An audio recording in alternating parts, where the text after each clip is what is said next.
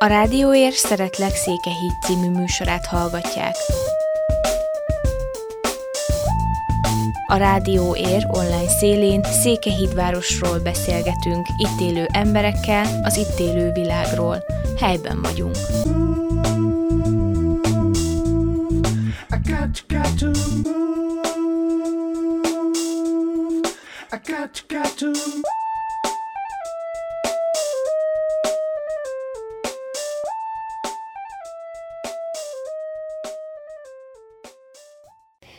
Mindenkit szeretettel köszöntök, ez itt egy újabb Szeretlek Székelyhíd, nagyon kedves vendég van, nem először itt nálam, a, vagy velem a stúdióba.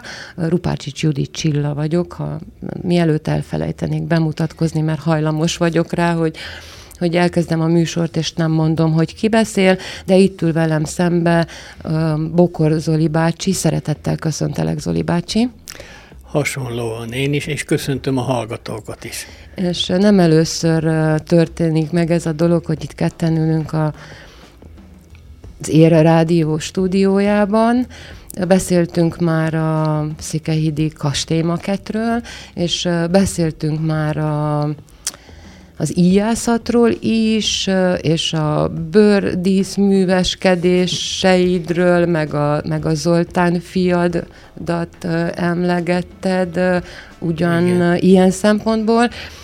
Nem olyan rég volt egy jeles esemény az életedben, hát szerintem az, és nem tudom, hogy minek alapján szokták oda ítélni a díszpolgárságot egy-egy városvezetés vezetősége mi alapján választ, viszont te most lettél Székelyhídnak a díszpolgára, és szerintem nagyon-nagyon-nagyon megérdemelten, és én nagyon örültem neki, hogy ott volt a neved azok között, akik díszpolgárai lettek Székelyhídon. Te székelyhídi születésű is vagy, ha igen, jól tudom. Igen, igen.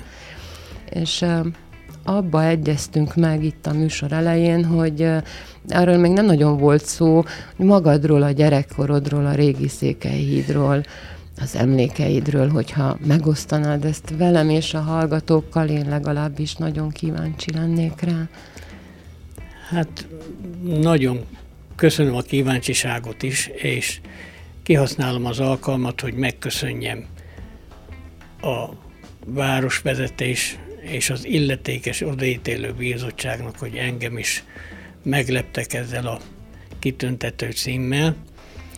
És ha már ide jutottunk, akkor kihasználom az alkalmat, hogy meséljek egy ötletemről, ami akkor kristályosodott ki, mikor a díszpolgári ö, avatások voltak. Mellettem ült ö, Böjte Csaba atya és Szabaöldön jeles RMDS vezetőnk. Nekem már régen volt egy olyan ötletem, hogy Nagyvárad az sokkal többet érdemelne, mint amit kap, nem csak a jelenlegi besorolások szerint, hogy hatalmas, szép, fejlődő várad, hanem az szerint is, amit a történelem adott nagyváradnak.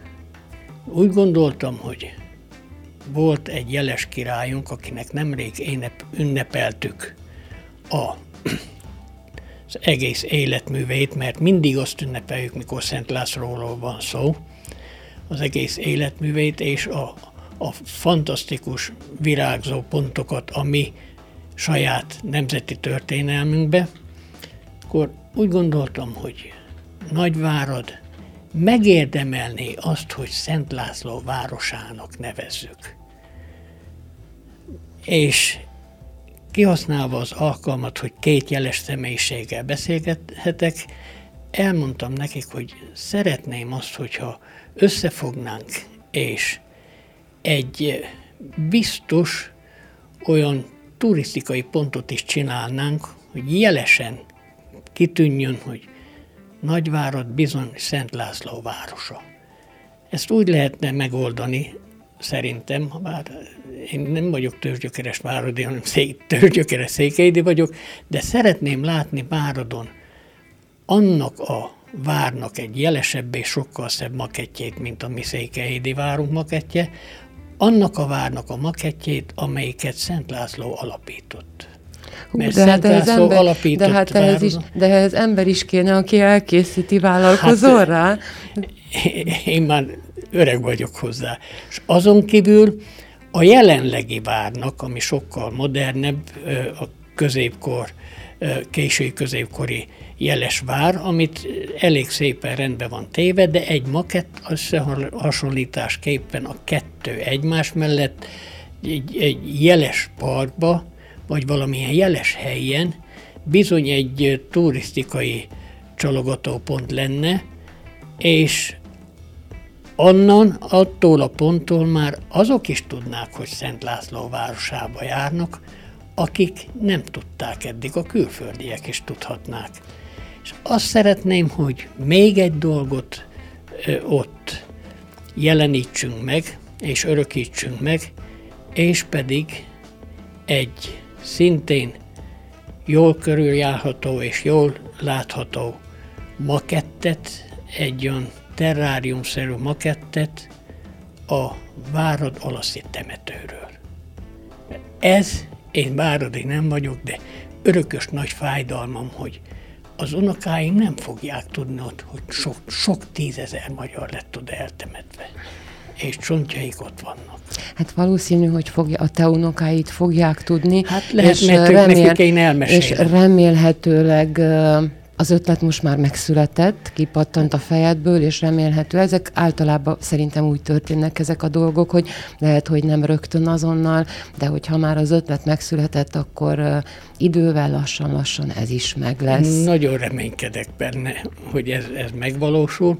Tehát nem olyan, és... nagyon, nem olyan nagyon rég megjelent egy könyv is, amit uh, egy széke, jeles székelyhídi uh, tanár írt, és a Kossuth kiadó adta ki, Nagyvárad krónikája, ugye Kormányos László kezéből Tudom, született. Igen. Hát ez is, Keresem ez is szerintem nagyon nagy dolog. Igen. Nagyon nagy dolog, úgyhogy nem... Uh, akkor ezt a témát nem, mar, nem maradnak, igaz? nem maradnak ezek Rem, az ötletek. Reményel zárjuk le ezt a témát. Mindenképpen, Így hát a remény jó. hal meg utoljára. Ha már ketten reménykedünk, akkor lesz belőle akkor valami. lesz belőle valami. De, de kikerült, egy jól kikerülted a kérdésemet, mert, mert ugye arról szerettem volna hallani, hogy hogy is volt a te gyerekkorodban, milyen volt itt Székelyhíd, hogy emlékszel rá? A, a gyerekkorom az olyan volt, mint egy gyerekkornak kell lenni abba az időbe. Ugye 47-ben születtem, az 50-es években voltam gyerek, és én megmondom őszintén, nem tudok ö, olyan, olyan igazán rosszat mondani egy-két emléken kívül, mert boldog gyerek voltam. Nagyon sok barátom volt, nagyon hatalmas játszótereink voltak, nagyon sokat játszhattunk, kitűnő tanítóink voltak, tanáraink voltak abban az időben. Ez fantasztikus, hogy, hogy mennyi mindenre meg tudtak tanítani bennünket, és ettől fogva, hogy, hogy ez így alakult, nem tudok, lehet, hogy ez emberi tulajdonság is, hogy az hogy az olyan érdekes, hogy ami kellemetlen neki, azt elfelejti. Igen, igen, De van, a, van úgy. A, a szépet, a jót, azt, azt sokszor visszaálmodom. Sokszor megjelennek álmomba, vagy, vagy szabadidőn elgondolkozva megjelennek azok a, a, a tanítók, tanítónéni, tanárok, tanárnők, és hogy mondjam, csodálatos, hogy ők annak idején annyi mindenre, és köztük a jóra és helyes ítéletre is meg tudtak bennünket tanítani.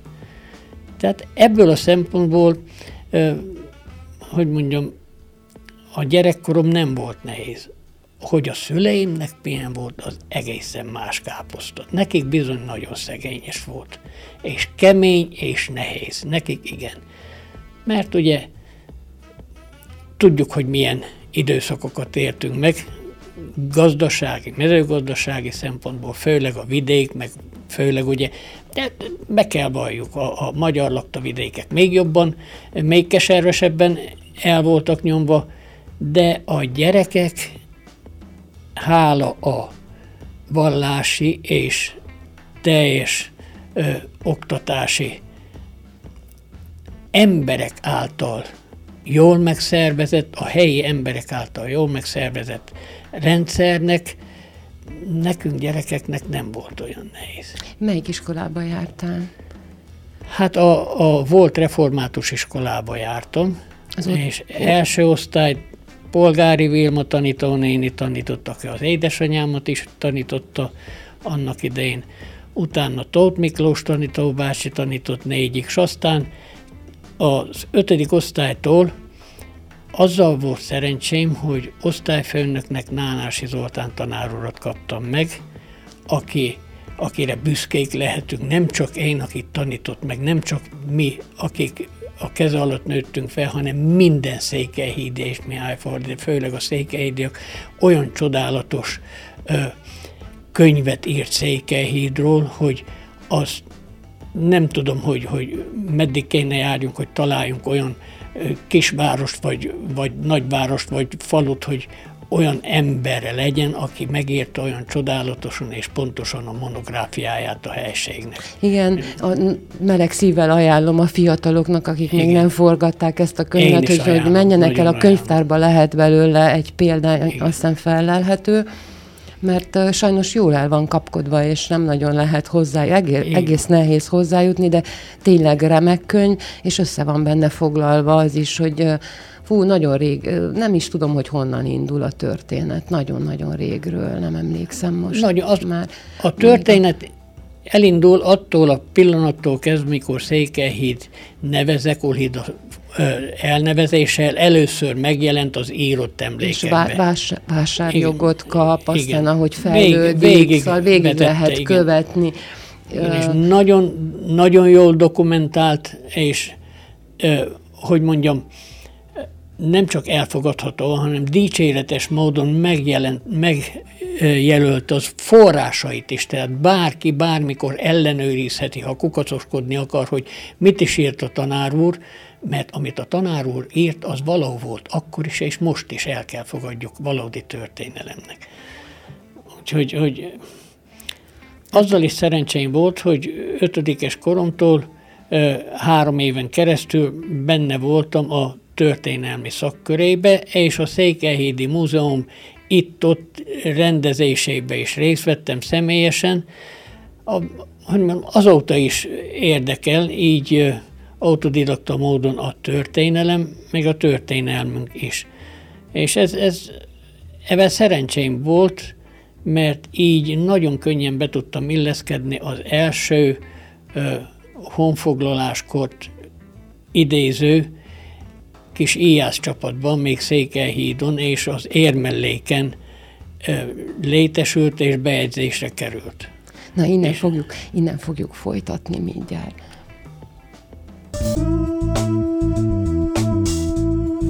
I got, got to move. I got, got to move.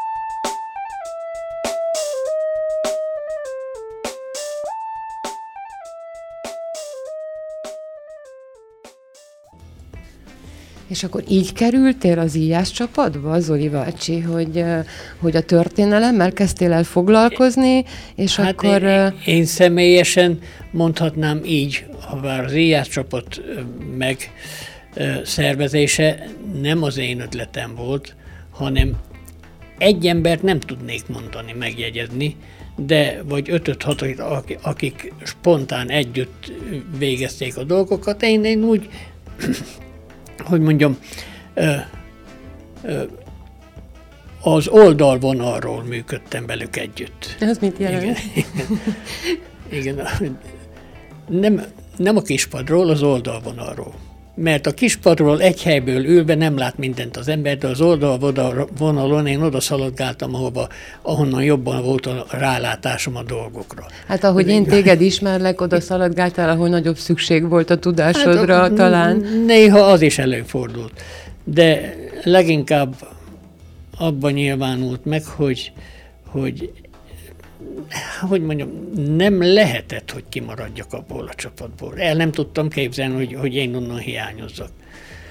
És így, így meg is alakult az a kis csapat, És hál' Istennek, ha változó ö, személyzettel, de mai napig is jól működik, és mai napig is bizonyos ö, olyan úgymond szakhelyeken elismernek bennünket, és szívesen is fogadnak, sőt, néha úgy, néha még kellemetlenül érzem, hogy, hogy kiemelnek és megdicsérnek bennünket.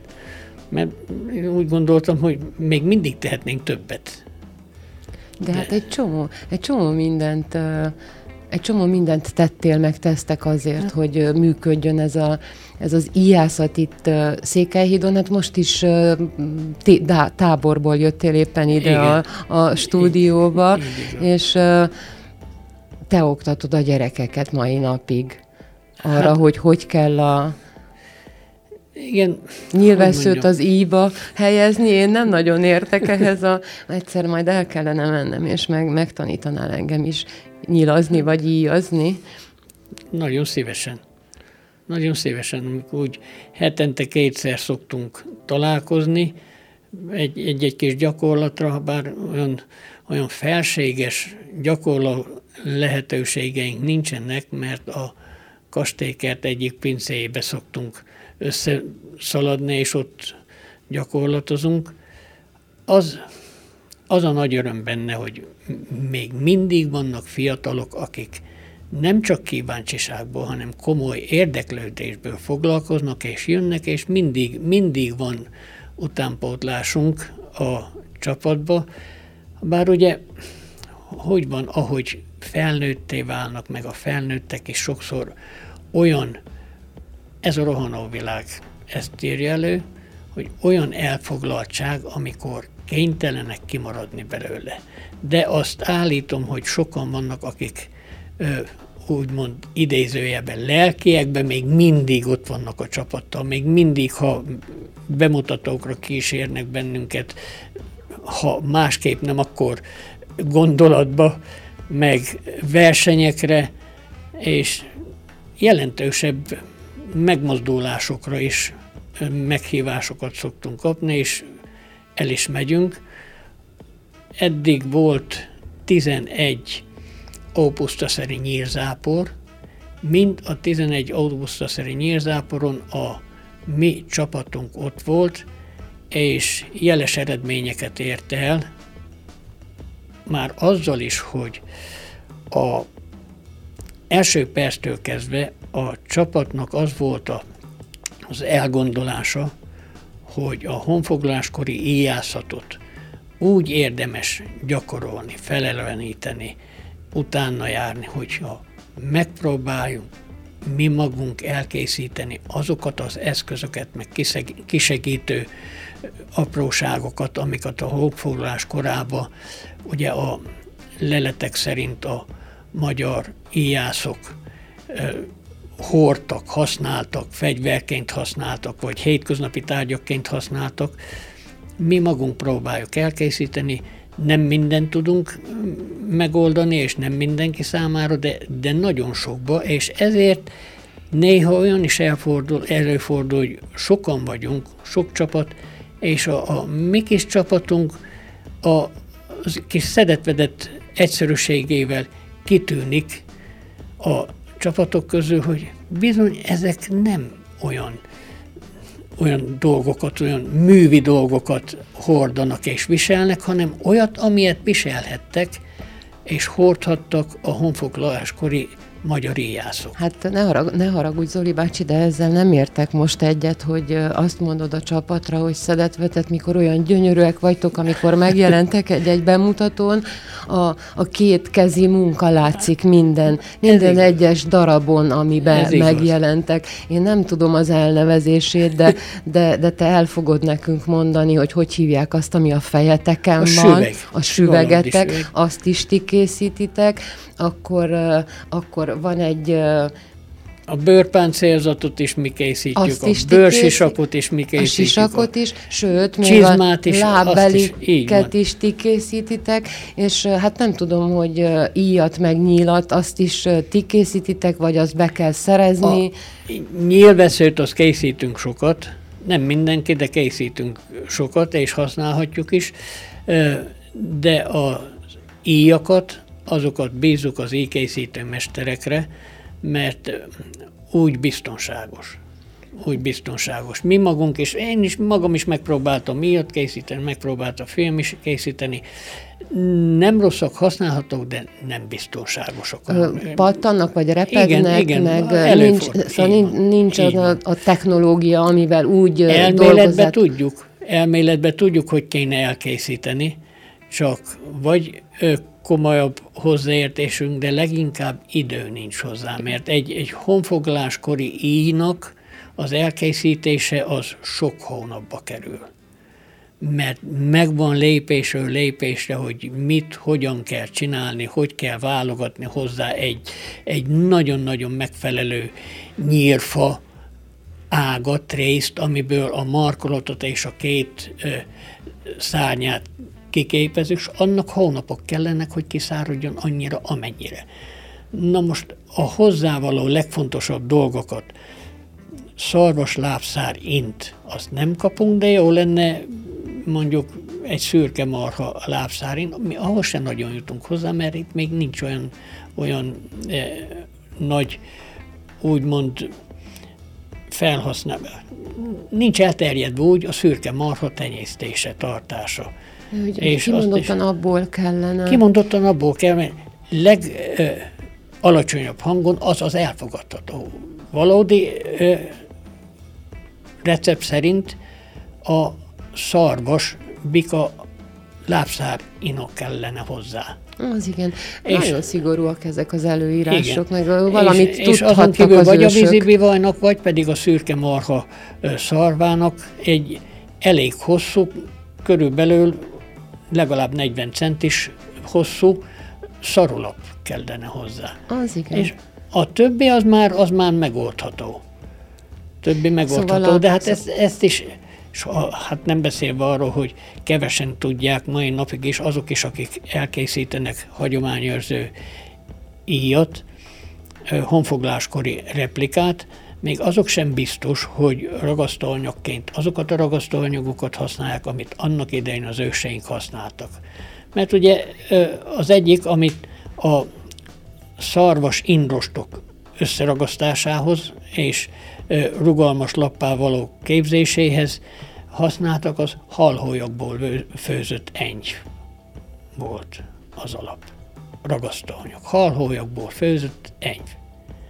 Az amit igen. most, most nem tudom beszerezni, sem elkészíteni hirtelen. De valószínű, hogy, hogy lehet használni finom bőrből főzött enyvet is, és, és így tovább. Vannak ilyen, ilyen dolgok. Na jó, de hát ehhez egész, egész nagy műhely kell, hogy ezeket a dolgokat hát igen, meg, az ember meg idő, megcsinálja. Meg, meg idő, idő, és hozzáértés is. Me, meg, igen, meg türelem. Könny, könnyű elrontani, könnyű. Valamit, amit hozzá fog az ember megcsinálni, ilyen, ilyen dolgokat könnyű elrontani. Na jó, rendben van, de hát egyáltalán, hogy hozzáfog az is már, csak az ronthatja el, aki, aki elkezd, van. Csak azt lehet elrontani, amit elkezdünk csinálni.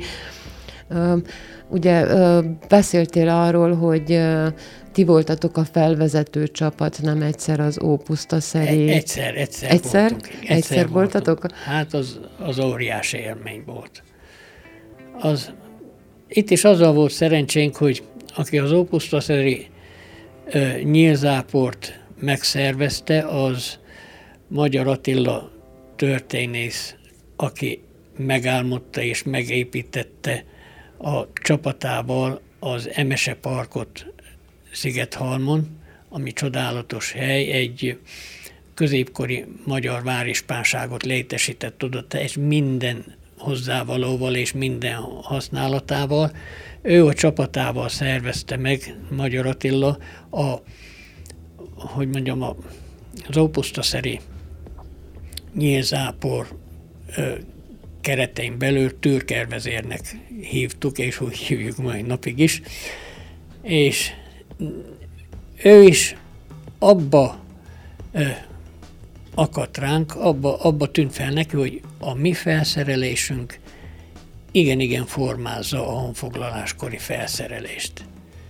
És a, a, a másik dolog pedig az volt, hogy a legelső nyílzáporon, amit 2007-ben volt, 1100-os emlékére a pozsonyi csatának, ahol Árpád véglegesen megállapította a, a bajorok, frankok és morvák egyesített nyugat-európai seregét, amivel vissza akarták foglalni a honfoglaláskor elfoglalt Kárpát-medencét Árpádtól, megállította és csúnyán megverte őket. Ennek emlékeire rendeztük a nyírzáport, nem mi rendeztük, mi, mi csak részt vettük, és nekünk az volt az ötletünk, hogy Árpád emlékeire ott az Augusztaszeri Múzeumban mindenki hagyjon ott egy nyílveszőt. Ez 1100-as évre az volt a terv, hogy 1100-an gyűjjünk össze íjászok.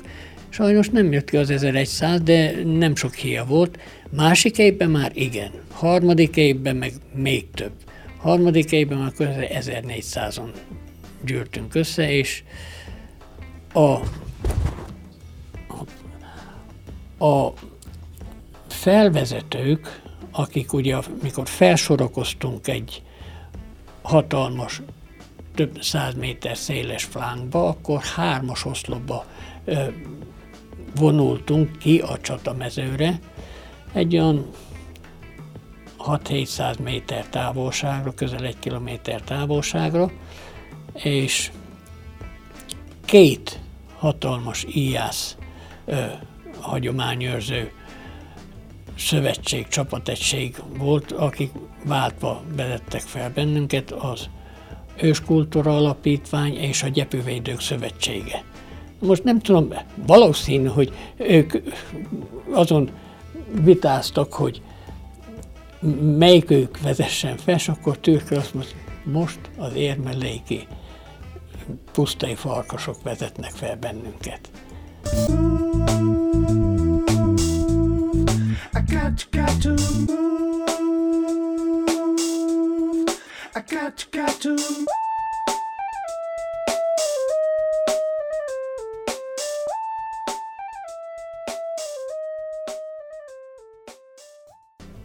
Szóval ez akkor úgy történt, hogy ketten vitatkoztak, ki, le, ki legyen az elsőbség, és a harmadik Val- Valószínű, győzött. mert más De... nem, nem tudunk, más magyarázatot én személy szerint nem találok arra, hogy miért éppen bennünket választottak. Hát szerintem meg azért, mert ti néztetek ki a legjobban. Hát a... nem, voltak olyan csodálatosak. Igaz, hogy, hogy tuti, hogy nem mit saját kezüleg készítették a, a felszerelésüket, a miénken látott leginkább, hogy mi magunk dolgoztunk meg a felszerelésen, de na. És sikeres volt a felvezetés? Hát az, az nagyon sikeres És volt. És akkor újra, úgy, újra játszottátok a pozsonyi csatát?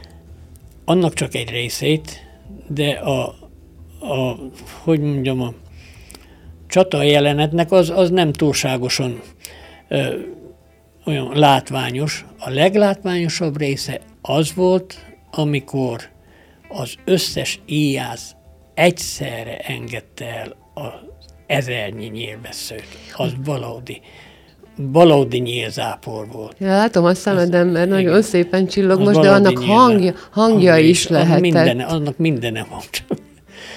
Olyan, hogy mondjam, a, a középkor óta olyan nem volt.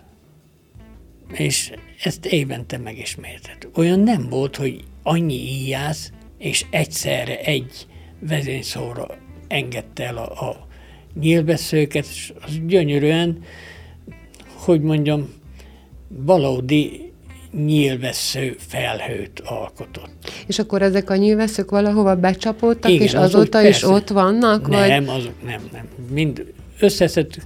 Az érdekesség az, hogy utána minden 15-20 harcos íjász, ment egy zsákkal, és összeszedték az összes nyilveszőt, és nagy sorokba le, leterítették a földre, és akkor mentünk, és hopp, ez az enyém, hopp, az az enyém. És mi benne az érdekes például az, hogy az a hat nyílvesző, amit első alkalommal használtam, a tizenegyedik alkalommal is azt használtam.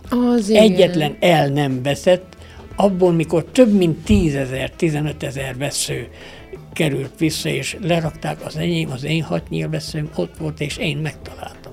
De mindenki más az övé. Tehát akkor Senki... ez nem kevés becsületre val. Ez, ez így van. Így van. Tehát ez, ez egy olyan nemes produkció volt, hogy benne volt az, hogy noblis oblige, a nemesség kötelez. kötelez. Ez, ez olyan nemes színjáték volt, úgymond, mert nem igazi csata volt. Idén? Sajnos már a tavaly se volt meg az augusztusi nyílzápor. Az idén úgy határozott a kis csapatunk, hogy elmegyünk a Bugaszpusztai kurultájra, ami nagy törzsi közgyűlés, és ezzel is nagy szerencsénk volt. A kis csapatunk összeállt, egy három autóval bementünk Páradra a Szent László napokra, és történetesen a Szent László napokra meg volt hívva e, Bíró András Zsolt, e, ő antropológus történész, aki a megálmodója, meg egyik főszervezője volt a kurultájnak az előző években, és egy előadására betoppantunk, és utána megismerkedtünk. Úgy, úgy hogy mondjam, mi, mi nem mondhatom azt, hogy úgy megörültünk, mert mi, mi meglepődve, de direkt örömmel örültünk annak, hogy egyáltalán azt a kitűnő előadást meghallgattuk, Miről? és vele találkoztunk. Miről szólt ez az előadás? Majd arról is mesélsz nekünk, ugye? Hát, hogy mi az, az előadásról mesélni, az, az hosszadalmas lenne. Az előadás lényege az volt, hogy hatalmas kutatásokba kezdtek egyes hozzáértő és szakemberek, hogy mi és a rokonaink hol jártól, honnan származunk, mikor, mit csináltunk, és hogy is van az igazi történelmünk. Amit most már lassan kellene tanítani a gyerekeknek, a diákoknak, mindenkinek, hogy ismerjük meg a magyarság igaz történelmét. Ezt, ez, ez az egyik feladata, vállalt feladata Bíró András Zsoltnak. Aztán reméljük, hogy meg fogja oldani.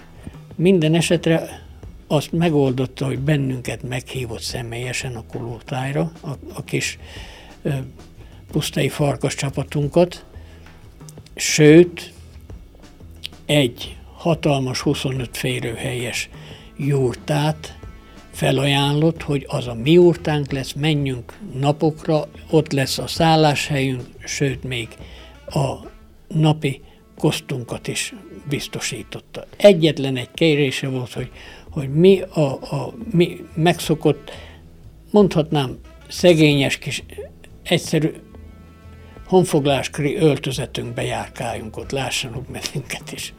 Hú, ennyi. hát akkor... Ez, ennyi, Ennyibe kerül nekünk az, hogy, hogy ott legyünk, mondhatni, meghívott vendégekként. Te voltál már?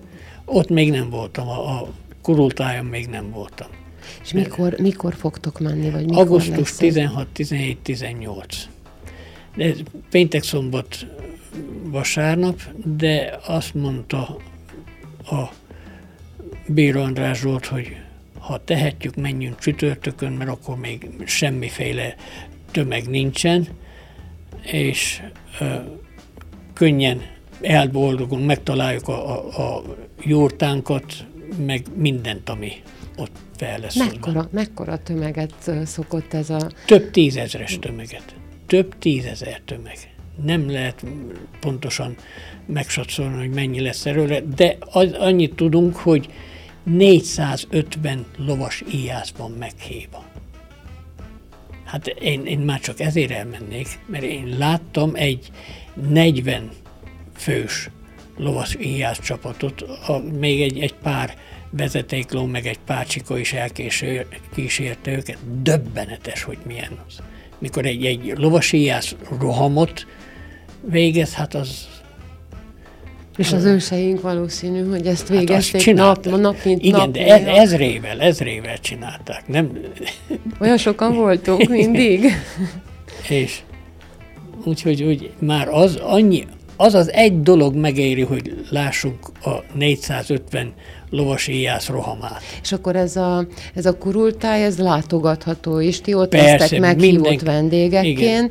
de akinek van kedve megnézni... Bárki jöhet, bárki jöhet, teljesen nyitott, mindenki jöhet, csak ugye hát mivel óriási lesz a tömeg, parkolási gondok, de lesznek ott minden felügyelők, és irányítják, és útba igazítanak mindenkit nagyon sok előadás lesz, mindenféle témában lesznek előadások, lesznek mindenféle kézművesség, bemutatók, stb. stb. Aztán lesz íjász verseny is, ahol részt veszünk mi is. Meg ugye... Hányan mentek innen Székelyhídról, Zoli bácsi? Hát körülbelül úgy 15-en azt hiszem. Úgy, gyerekek, felnőttek? Gyerekek is, gyerekek is. Hát nem tudjuk még pontosan, de körülbelül annyian szándékoznak, még többen is, de hát nem tudjuk majd meglátjuk. Elfértek egy jurtába? El, el.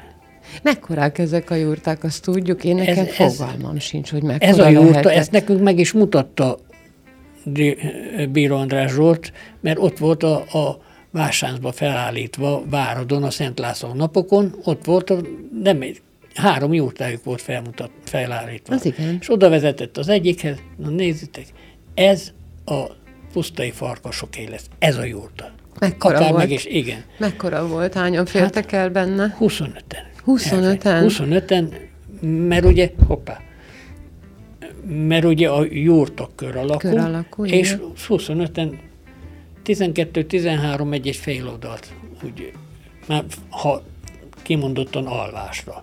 De Na amúgy, igen. De... amúgy, hát, hogy mondjam, körülbelül egy olyan négy méteres sugorot, tehát 8 méter átmérőjű kör alakú jurta.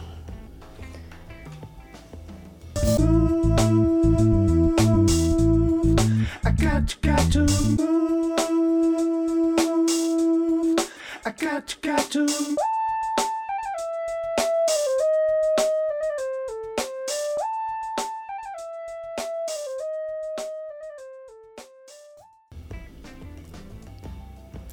Említetted, hogy, hogy verseny is lesz ezen a kurultájon, ahol rengetegen Igen. vesznek részt, a székelyhídiak is fognak versenyezni. Biztos, mi is, mi is beiratkozunk a versenyre, és ugye azért jó, voltam már ilyen nagy országos megmozduláson, az óhazai íjászok országos megmozdulásán. Nagyon jó, hogy ők pontosan kategorizálják a versenyen való részvételt. Igen, ezt akartam minden, is kérdezni, hogy nem milyen van. korosztályban Ugye, indultok. hogy mondjam, ha, ha 14 évestől 90 évesig mindenki abban a kategóriában van, az valahogy nem, nem hoz mindenki számára reális eredményt. Értem. De itt, itt mindig pontosan feloszták a kategóriákat, gyerek, ifjúság, egy-kettő, felnőtt, aztán úgymond szenior vagy mester kategória, még az is kettő, mert még az sem mindegy, hogy 45 évtől 60 évig, vagy 45 évtől 90-ig, vagy igen, záratlan. Igen, ezt igen. tudom, mert a vívásban is van veterán bajnokság, igen. ugye nálunk most le ennek a korhatárát leszorították 45-re eddig vagy 40-re eddig volt 45, de nálunk is úgy van, hogy, hogy van 50 plusz, 60 plusz, 70 plusz, sőt 80 plusz is, mert, mert a vívók között is van olyan, aki hát még persze, 80 évesen is versenyez, és szívesen versenyez, de ezek szerint az íjászok között is. Hát te, is, is. te is fogsz versenyezni ezen Igen. a versenyen? És, Biztos. mi, és milyenek Biztos. a kilátások? Szórakozni, biztos jó szórakozom. Én is mindig így indultam, amikor korosztályos versenyen elindultam vívásba. Ez, ez biztos. Hát én megteszem magam, magamtól telhető amit lehet, de nem vagyok egy, egy túlságosan kitűnő íjász, hogy mondjam, ez a fizikai adottságaim sem pontosan, mert a jobb csuklom béna. És már ugye nem, nem úgy működik, mint ahogy elbírni, elbírom az íjászatot, nem probléma. Sőt, egy pár évvel ezelőtt még előfordult, hogy csináltunk ilyen, ilyen táblövészetet is, hát persze csak így ilyen kis csapatokba. Hát ott, ott nagyon jó eredményeket értem el, még a, a, mindegy, hogy, hogy nem volt semmi korosztályozás, volt rá eset, hogy sikerült a mindenki elébe lejtenem a nyilvesszőmet. Való, valószínű, hogy azért, mert több türelmed van, mint a többieknek. Meg, meg az is, az is, hogy kinek milyen íja van. Ó, az sokat az számít. számít. igen. igen, az sokat számít. De most már én nem panaszkodhatok, ami azt illeti, jó íjaim vannak, de nem olyan nagy teljesítményűek. Már én sem bírnék valami nagy teljesítményű íjjal boldogulni. Na hát drukkolunk mindenképpen neked, és uh, egyéb versenyek, Székelyhídon is lesz egy verseny. Lesz, lesz Erről minden évben egy... megrendezi uh, Guba Józsi, ő az IASZ csapatunknak a vezére most, és már elég régóta, és hál' Istennek kitűnően csinálja. Egy, egy roppant értékes ember a, az sport és ifjúsági nevelés szempontjából. Ő foglalkozik ugye a, a karatésokkal, karatésokkal is, is igen. és most is a táborban csak, csak elámulni lehet, hogy milyen komolysággal és milyen fegyelemmel ö, vannak szoktatva azok a gyerekek, hát kár, hogy nincs sok ilyen. Nagy kár. Minél több kellene. Akik az IASZ csapatból kinőnek, akik az ő kezel a karate csapatból kinőnek, azok biztos száz százalékig biztos, hogy komoly gyerekek lesznek. Ez, ezt nagyon-nagyon jó hallani, úgyhogy aki csak teheti, és tehetsége van hozzá, menjen akkor íjászkodni, meg karatézni, de azért még... vívni se felejtsetek el jönni, mert vívás is van most az már székely Az is az a sport, ahol a fegyelem és koncentráció szükségeltetik. Az fontos, igen, az fontos. Én nagyon-nagyon szépen köszönöm, hogy elfogadtad a meghívásunkat, és beszélgettél velem, és kívánom neked, hogy hogy még, még nagyon-nagyon sok ideig segíts a, a táborokba, íjászkodni tanítsd a gyerekeket, és ha teheted, akkor még a kétkezi munkára is fogd be őket, mert azt tudom, hogy nagyon ügyes, ügyes vagy azzal együtt, hogy azzal együtt, hogy azt mondod, hogy a csuklód nem működik már úgy, mint hát, régen. Nem. És hát szerintem a Guba Józsinak nagy szerencséje van, hogy ilyen segítőre talált mint amilyen te vagy. Én meg azt mondom, hogy az itteni gyerekeknek van nagy szerencséjük, hogy működnek ilyen, ilyen hogy mondjam, sport csapatok. Beleértve az vívást is. Aha, köszönöm szépen. Mert azért nem is tudom elfelejteni a vívást, mert ott van az egyik unokám. abban a csapatban is. A hallgatóknak pedig köszönjük a figyelmet, köszönöm a figyelmet, mindenkinek szép napot kívánok, és ne felejtsetek el hallgatni bennünket, tudjátok, hogy hol vagyunk megtalálhatóak, érhangja.ru per rádióra kell kattintani, de Facebook oldalunk is van, jelen vagyunk már Instagramon is, ott is meg lehet bennünket nézni, hallgatni, és podcastjaink a YouTube csatornánkon hallhatóak. Köszönöm még egyszer, és mindenkinek szép napot. Hát én is ezt kívánom, és kívánom a hallgatóknak, nézőknek, hogy minél többen nézzék nem rám tekintettel, nem csillára tekintettel, hanem miránk, mert miről szól.